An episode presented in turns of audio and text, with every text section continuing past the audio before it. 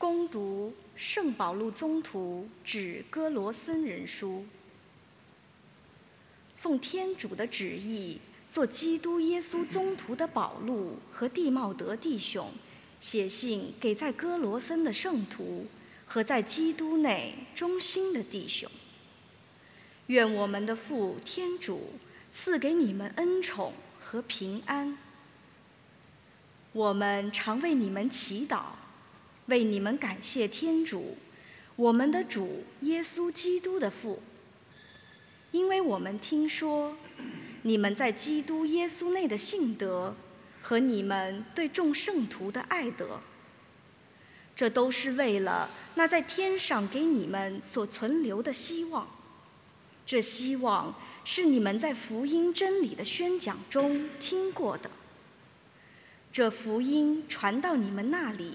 也传到全世界，不断结果实，不断发展。你们自从听了福音，并在真理内认识了天主的恩宠以来，也是一样。这福音，也就是你们从我们亲爱的、一同做仆人的厄帕夫拉所学到的。他为你们实在是基督的忠仆。他也把圣神所赐给你们的爱报告给我们。这是上主的圣言。上主，我永远信赖你的慈爱。上主，我永远信赖你的慈爱。我好像青翠的橄榄树，长在天主的殿院，信赖他的慈爱，直到永远。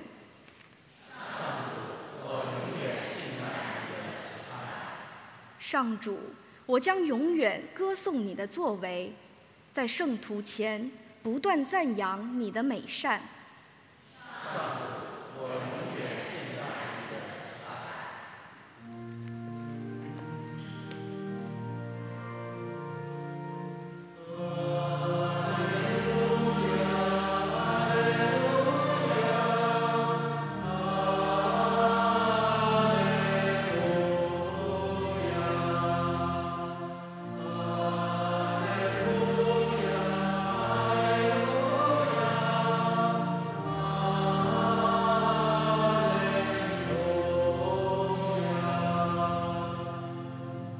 上主派遣我向贫穷人传报喜讯，向俘虏宣布释放。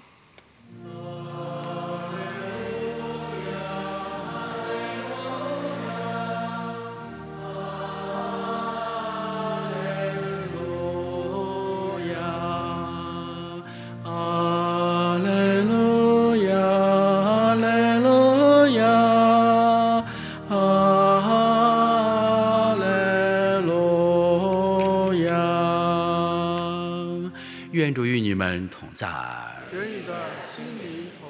攻读圣路加福音，主愿光荣归于你。那时候，耶稣离开会堂，到了西满的家。西满的岳母正在发高热，他们为他祈求耶稣，耶稣就走到他身边，呵斥热症，热症。就退了，他立刻起来服侍他们。日落后，众人把所有患各种病症的人都领到他跟前，他负手在每一个人身上治好了他们。又有一些魔鬼从许多人身上出来，喊着说：“你是天主子。”他便斥责他们，不许他们说话，因为他们知道。他是墨西亚。天一亮，耶稣就出去到了荒野地方，群众寻找他，一直来到他那里挽留他，不要他离开。他却对他们说：“我也必须到别的城去传报天主国的喜讯，因为我正是为了这事被派来的。”于是耶稣常到犹太各会堂去宣讲。以上是基督的福音。基督啊，赞美你！请坐。慈母教会在今天。平日弥撒里边给我们安排的礼仪弥撒经书是保罗宗徒对哥罗森人书及路加福音还有大唱咏。那么今天两篇圣经告诉我们一个主题，就是分享主题：爱的问候的魅力到底是什么？你听，在今天保罗宗徒对格罗森教会里边这二十几句话里，到处养育着爱的问候。爱的问候里包括信德、望德和爱德。在他问候的字里行间里边，我们可以看到天主借着保禄宗徒对格罗森当地教会的天主子民们多么的爱。这份爱是我们人的理性所能理解到的。他的字里行间里边养育着天主的爱，这个爱保护着，而且爱养育在他保禄宗徒。对格罗森教会的这种深爱，这种爱里边爱的问候里边产生一种魅力，这种魅力给我们格罗森教会，给当今生活在二十一世纪的天主子民圣教会一立方向，二立规矩，三正风气，四强免疫。五，提升格局和站位；六，在爱中喜欢欣赏别人，在爱中动态的爱会产生顺服，在顺服中看一切都是如此的美，这是爱的魅力。弟兄姐妹们，听是不是这种感觉？哇，在今天读经仪里边，你看了吗？哇，假如我们是格罗森教会的一份子，那么保罗宗徒给我们这封信里边。让我们感觉到好美啊！天主这么爱我们，赐给我们信德，赐给我们希望，赐给我们爱德，并在今天福音里边，耶稣基督再一次重申，在爱中永远不躺平，在爱中是顺服的，在听命服从中，教会的每一个角落都是如此的美丽。如果我们每个人按照自个的私欲偏见、自个的主观角度去看人地事物，会成这个美，那个不美。但是从爱主的角度里边，顺服教会掌上的安排，一切都是如此的美。应当时时感恩，不躺平，而且自我螺旋式的提升，这就是爱的魅力。所以今天慈母教会在感恩季中，借着读经一保罗宗徒对格罗森教会的一封信里边，养育着。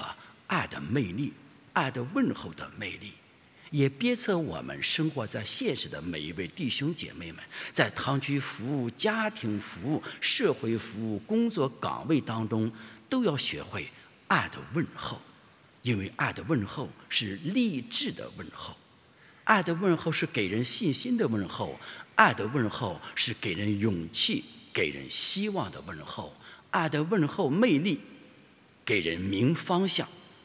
立规矩、强免疫以及正风气，是我们在有形的天主教堂里，在有形的家庭中、有形的社会民族国家中、有形的深圳市里边各个区里边，力争把爱的问候带给每一个人。